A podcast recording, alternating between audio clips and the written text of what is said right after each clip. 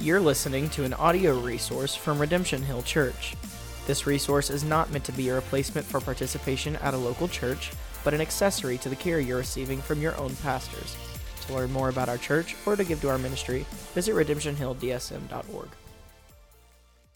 Uh, as I was preparing this message, and I thought I pretty much had this message complete, I got home because I was in Dubuque with my mom and dad, and the kids were with me. I got home on Saturday, and I realized this is not the sermon for today.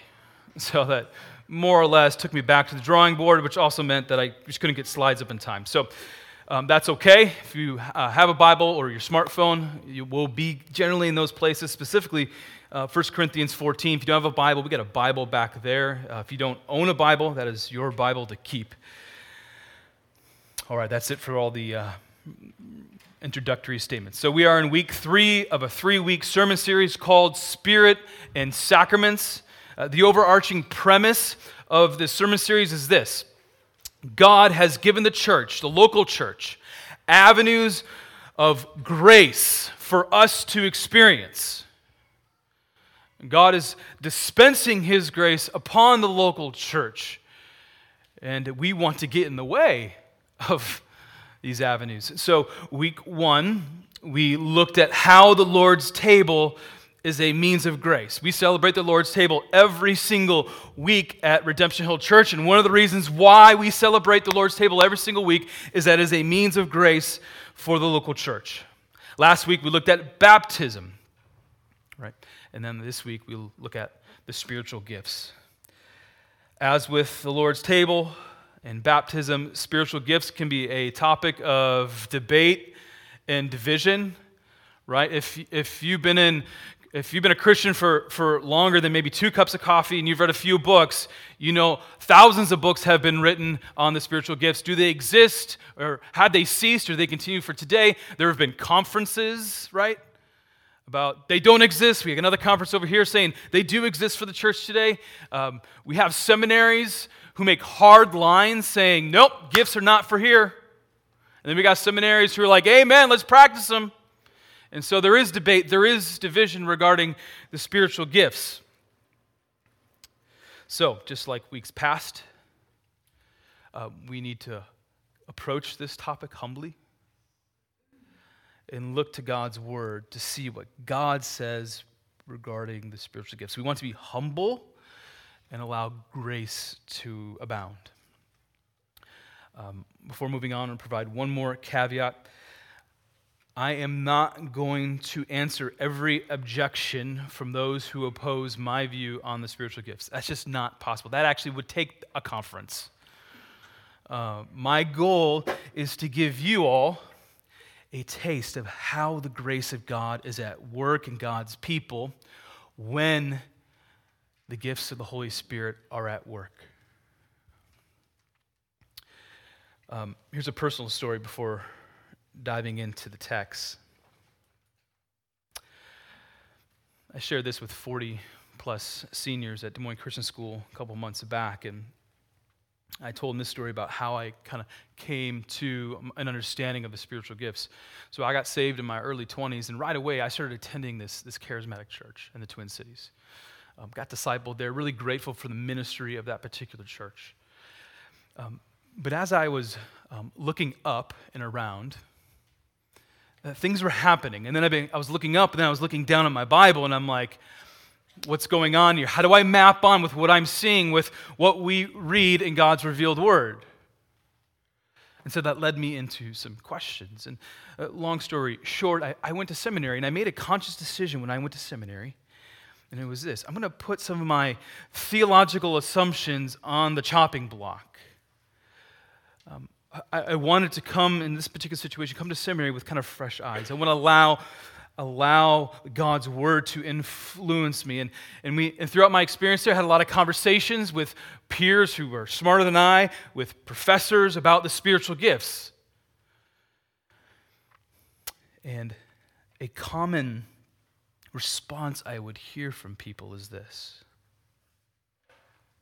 I see in the Bible that the spiritual gifts have not ceased, so they're still active. I just don't know how it functions. Or how is it, how is it practiced in the local church? Um, it's that kind of open but cautious view of the spiritual gifts. Yeah, I, I, I read it in the Bible, I get it, but I, let's not let things get too crazy around here. And so the reaction usually is to just move away from it entirely. To their credit, they did not suspend their principles of interpretation, but simply struggled with how the gifts function. I think the response was honest, but also lacking. Well, during that time in seminary, I had two questions that I wanted to resolve regarding the spiritual gifts. What does the Bible say generally about the spiritual gifts? And then, number two, how are the gifts of the Holy Spirit supposed to operate? It's these two questions and others which Paul addresses in 1 Corinthians 14. While Paul pens this letter, he, he's penning it, he's writing it out of a deep love for the Corinthian church. He also writes because he needs to bring some correction to the Corinthian church. The church at Corinth was immature. The church was planted by Paul, but as the church developed, it actually didn't develop all that much because the direction of the church was very much self focus.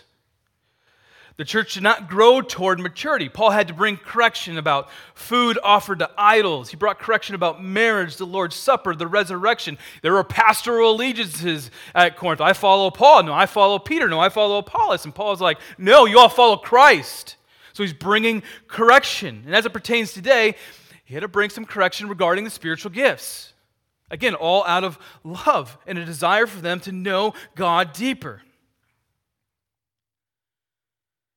The problem Paul contends with, I'm hearing very clearly here, the problem Paul contends with is not the absence of spiritual gifts, but the misuse of spiritual gifts. The spiritual gifts are being practiced in a manner that not bring glory to God, but basically turn things in on themselves. You know, it's like the guy with the prophet who comes up and says, I got a prophecy. And where does all the attention go? On that guy. And Paul's like, no, that's not how this is supposed to work. It's not what the gifts are for, not to turn it in on, in on yourself.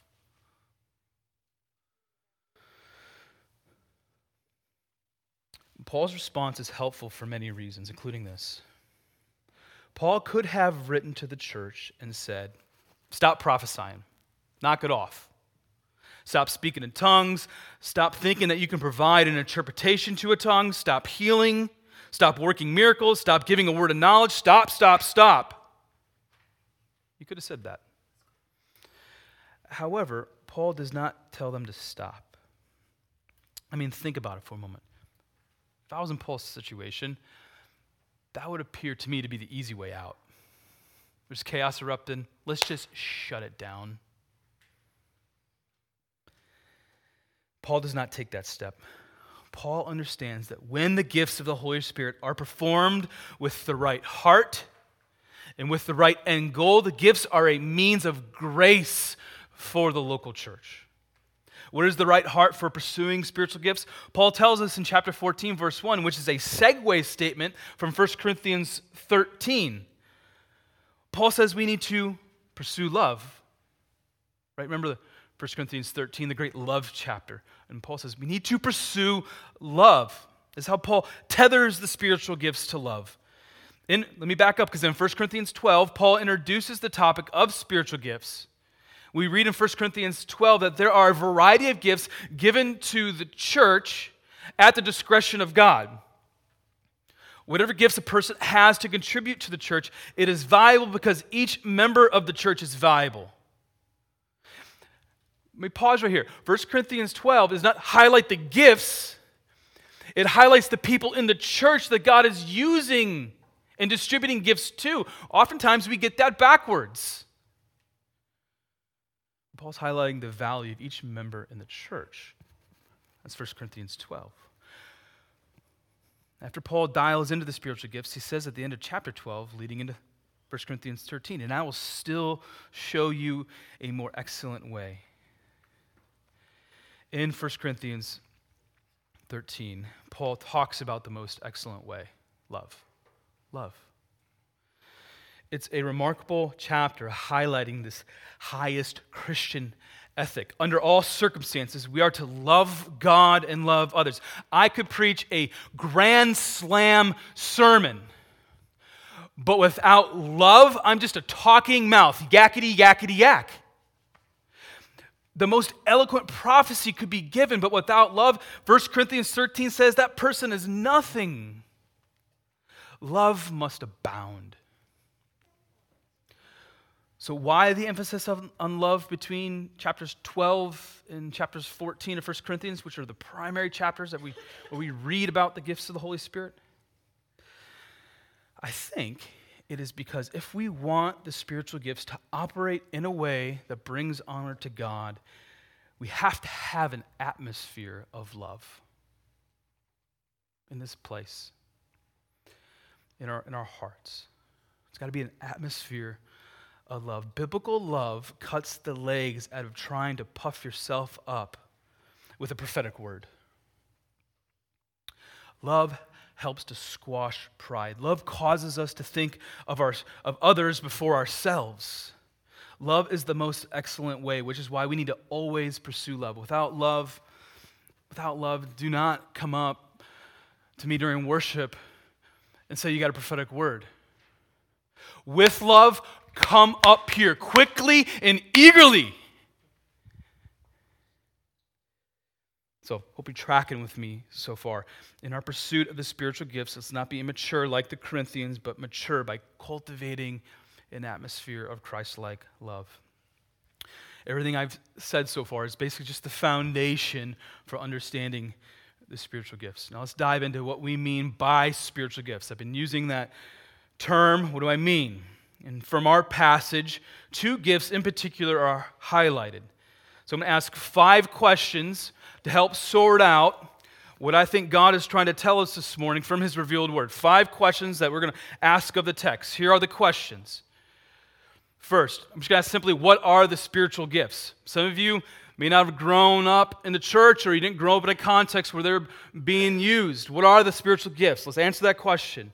Number two, is the pursuit of the spiritual gifts a suggestion or a command?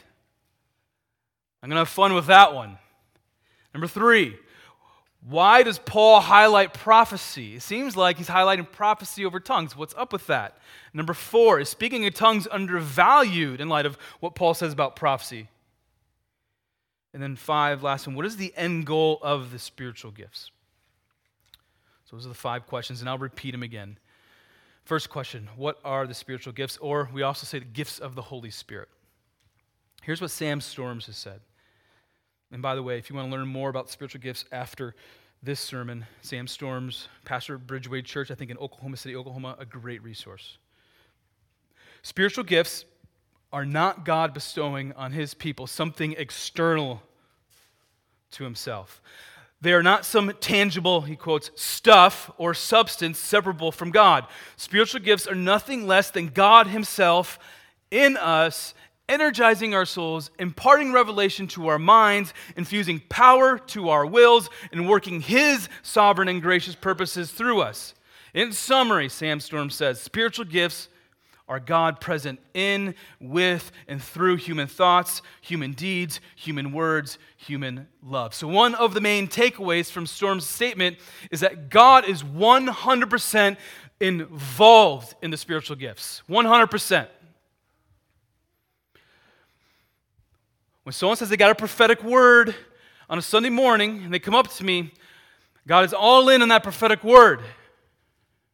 He's 100% involved.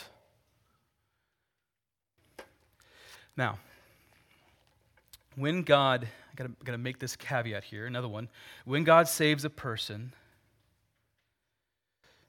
they have the Holy Spirit. There is no distinct baptism of the Holy Spirit, but God, according to his purpose and timing, pours out the Spirit as he sees fit. You know, sometimes it's like a 10 and God is just pouring out one prophetic word after another. Spiritual gifts are on display. Sometimes it's two, right? Regardless, God is still at work, and God is 100% involved in the spiritual gifts. Notice what Paul is saying in verse 1. While pursuing love, you are to desire spiritual gifts. Some translations qualify desire with earnestly desire spiritual gifts. I think earnestly or zealously desire captures the Greek best. God is telling us within an atmosphere of love, right? That's the foundation, to be active in pursuing the spiritual gifts. So, with the definition of spiritual gifts in play, and with an understanding of how they function, or how they're supposed to function within the Christian life, I'm going to answer a few objections. So, because throughout my Christian life, two objections in particular rise to the top from my cessationist friends who reject the ongoing work of the Holy Spirit. The first objection is that the gifts of the Holy Spirit are abused. The second objection is that the person has never seen the spiritual gifts in use, kind of out of sight, out of mind. The first objection usually comes from a guy or gal who grew up in a Pentecostal church, and they, and they look around and they're like, this is crazy. The second objection typically comes from a person who's never seen the gifts in operation, therefore, they think the gifts must not exist. I'm going to try briefly to answer both of those objections. Here's a story of a situation where the gifts of the Holy Spirit were unhinged from 1 Corinthians 14. A lot of my charismatic friends do not like it when I tell this story. Um, but I tell it because we're just being honest. We want to be faithful to God's word. At the end of the day, we want God's word to govern us by the power of the Holy Spirit. I also want to tell the story because we need to know objections exist. Here's the story. In 1994, a church in Toronto, Canada, um, was practicing the spiritual gifts, and a revival broke out. Uh, people were getting saved. And I, and I don't want to discount the good things that were happening, but at this revival, it was claimed that the gifts of the Holy Spirit were causing people to do things that I think are out, clearly outside the bounds of Scripture, like barking like a dog.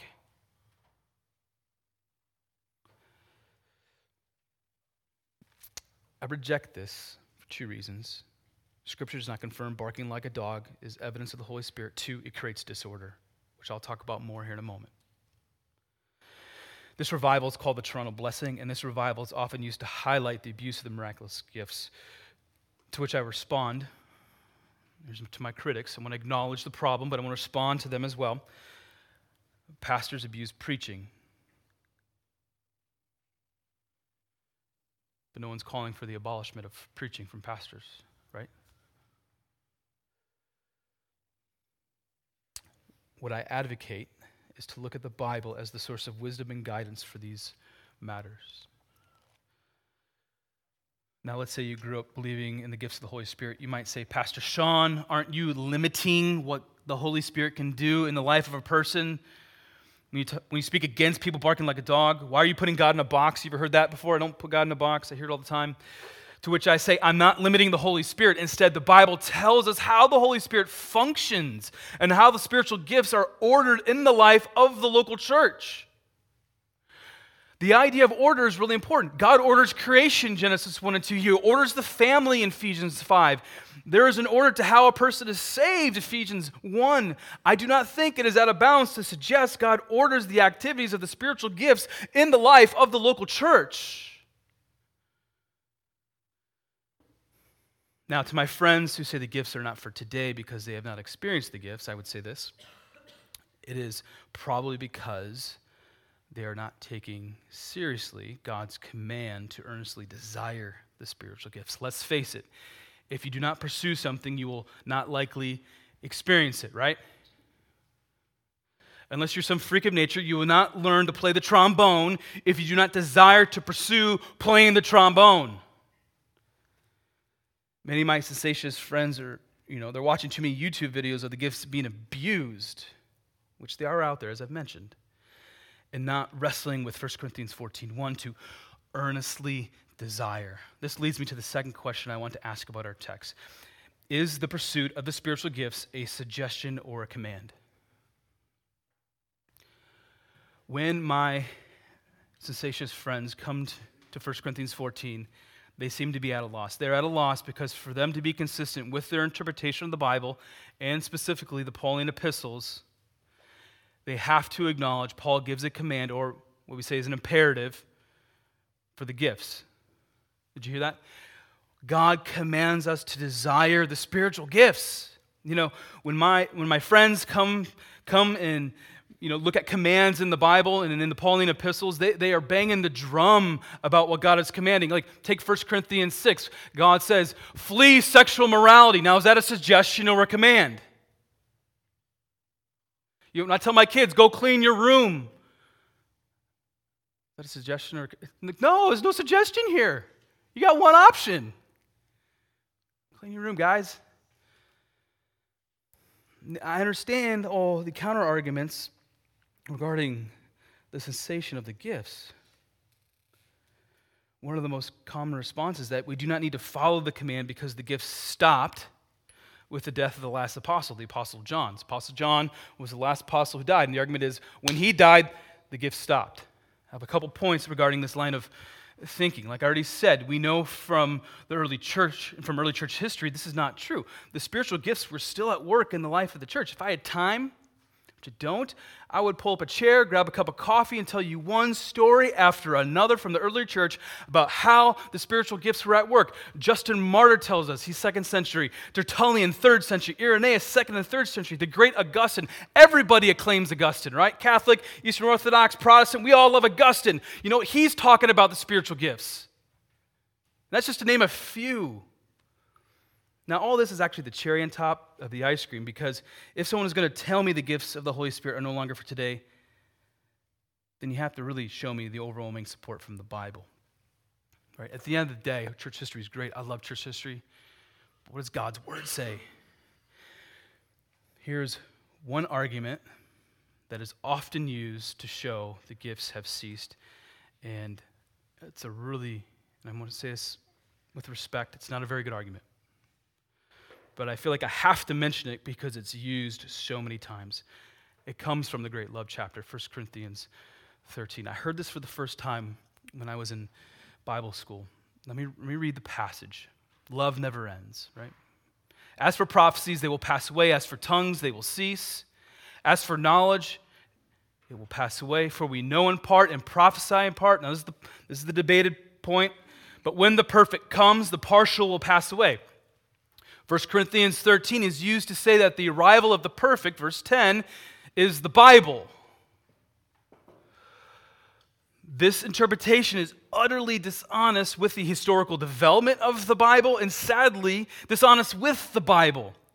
The only interpretation of this text is that when Jesus, the perfect, comes back, then there will, there will be no need for prophecy or, or speaking in tongues. The partial will pass away because we will see Jesus face to face. God's word says a few verses later in 1 Corinthians 13 For now we see in a mirror dimly, but then face to face. Now I know in part, then I shall know fully, even as I've been fully known.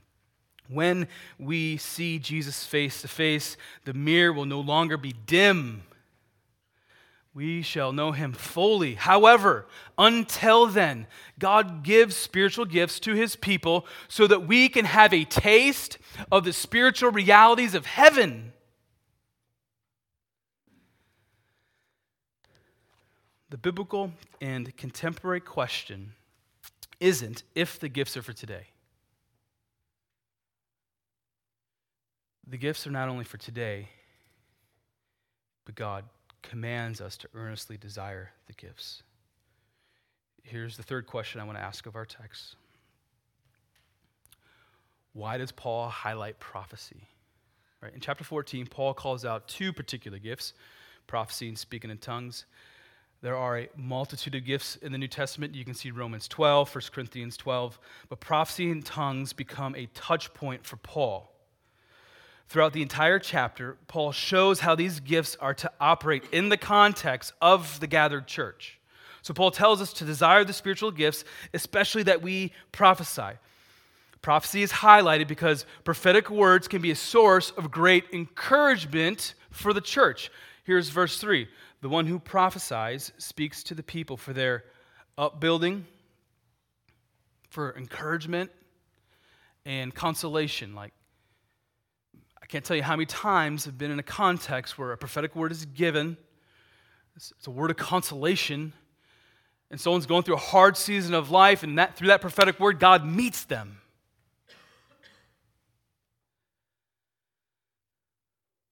So that's the purpose of prophecy. Let's dial into prophecy for a moment. Prophecy, along with speaking in tongues, is the two spiritual gifts probably highlighted more than the others in the 21st century. So, what is prophecy? First, New Testament prophecy is not speaking more scripture into existence.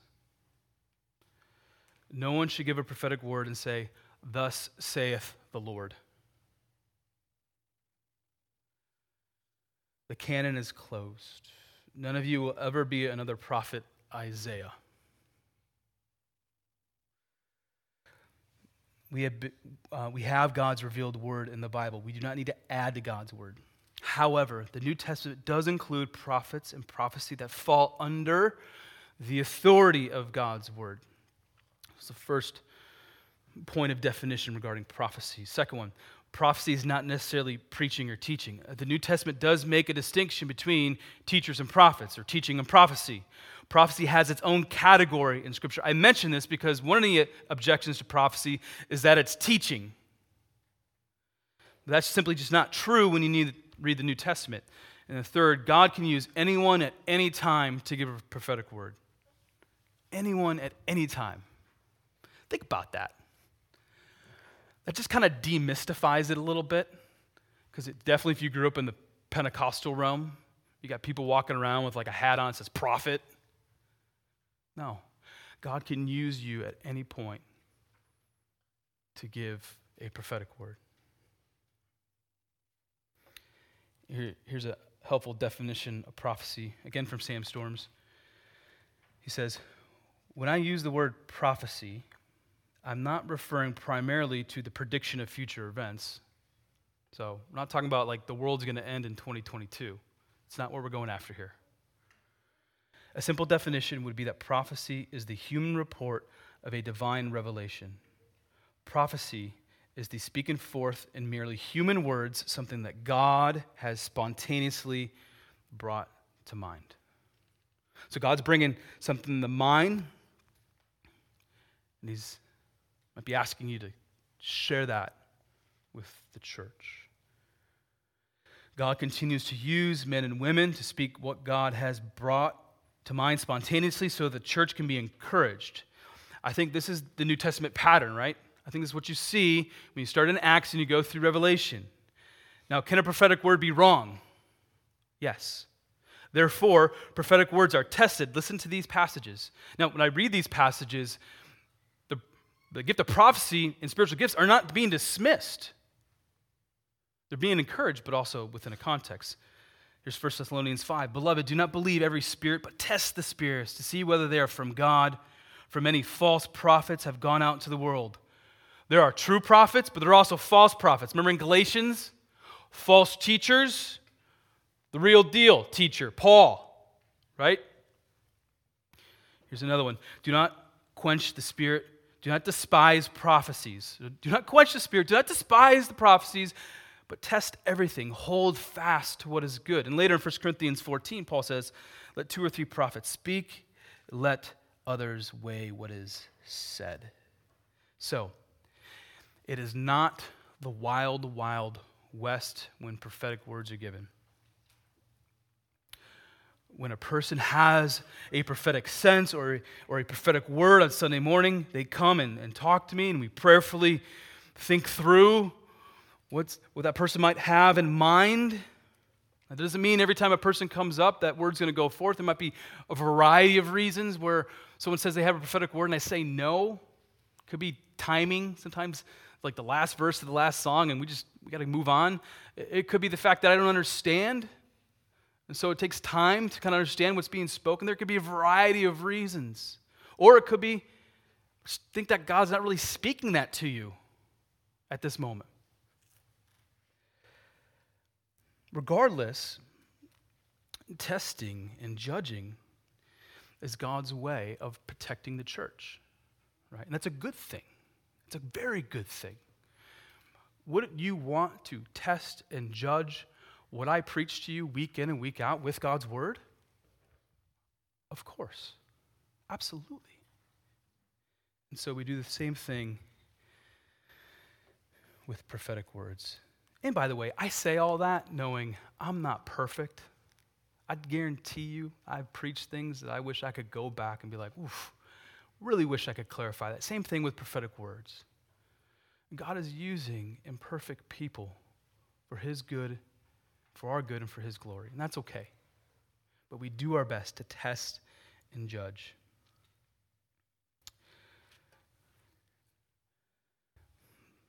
Next question Is speaking in tongues undervalued in 1 Corinthians 14 1 to 5? Talked a lot about prophecy, but our text also talks about speaking in tongues.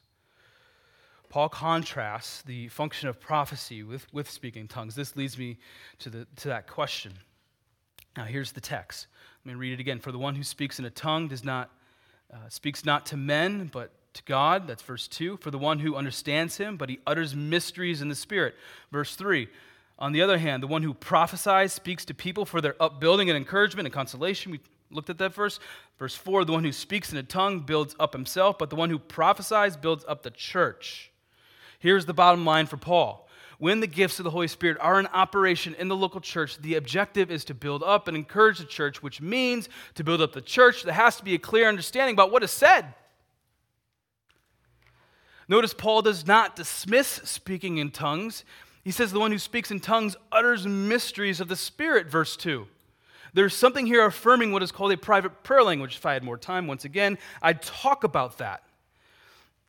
Nonetheless, Paul affirms speaking in tongues. The key that unlocks the door for speaking in tongues when the church is gathered is that there needs to be an interpretation. God wants us to understand so that we can be encouraged, built up, and consoled. I've seen a tongue with an interpretation in the local church several times. And I want to share with you um, a little bit about what happened.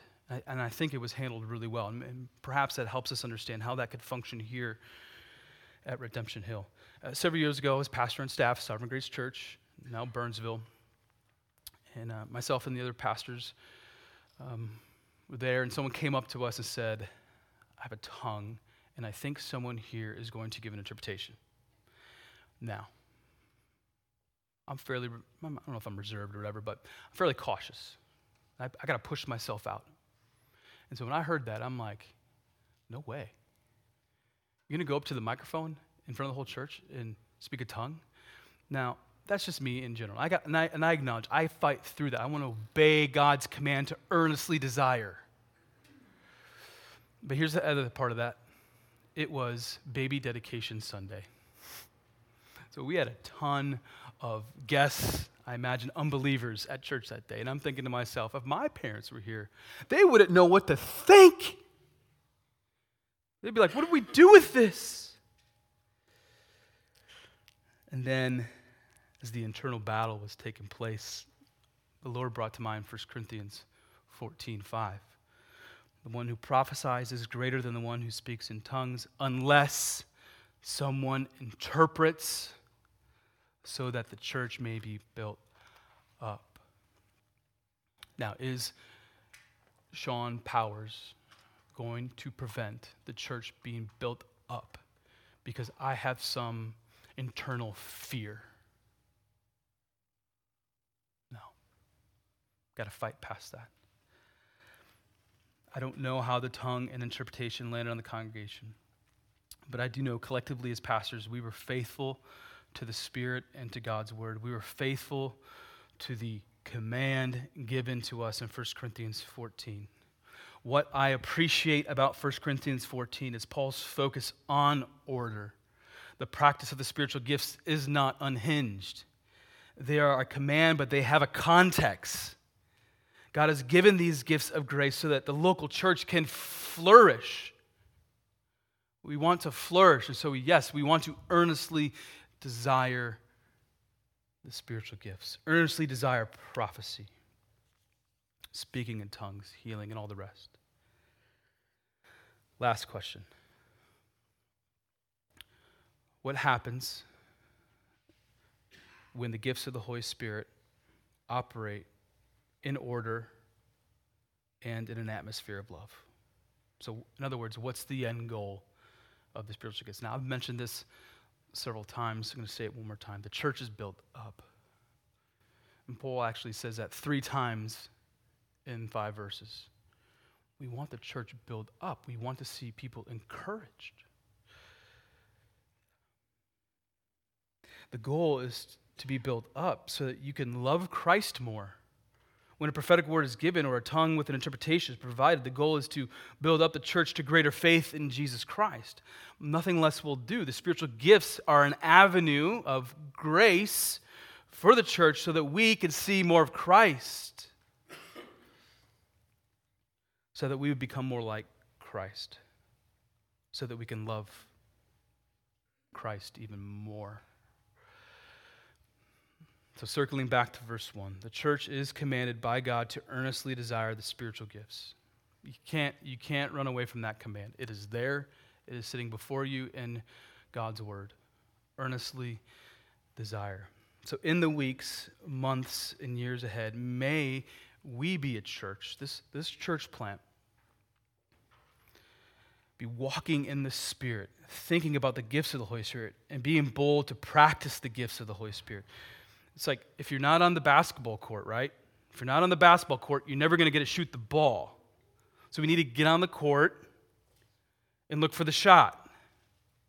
We got to look for the opportunities to shoot the ball. So let's get onto the court and desire opportunities to glorify God by practicing the spiritual gifts, especially prophecy.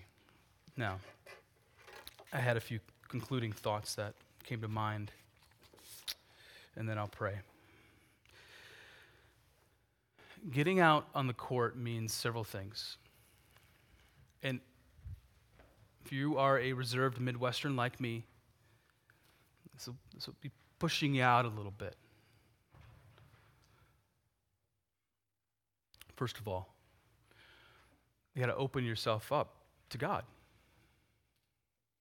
And, and, in one sense, you have if you're a Christian. In another sense, when you come to 1 Corinthians 12, 13, and 14, are you got your nose in the scripture and say, okay, God, what do you have for me? And I think the next thing is, got to be willing to obey God's command.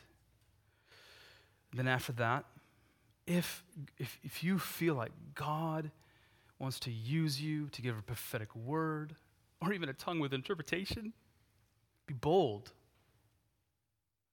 Again, atmosphere of love. This is an atmosphere of love. So that means, you know what? If it does get a little messy, that's okay. It's okay. I'd rather see you be bold and step out and then recoil and step back. I'd rather you see, I'd rather you see God's command and say, okay, I'm going to go follow that, and then turn the other way because it feels uncomfortable. Again, I'm just addressing the reality of a lot of us here.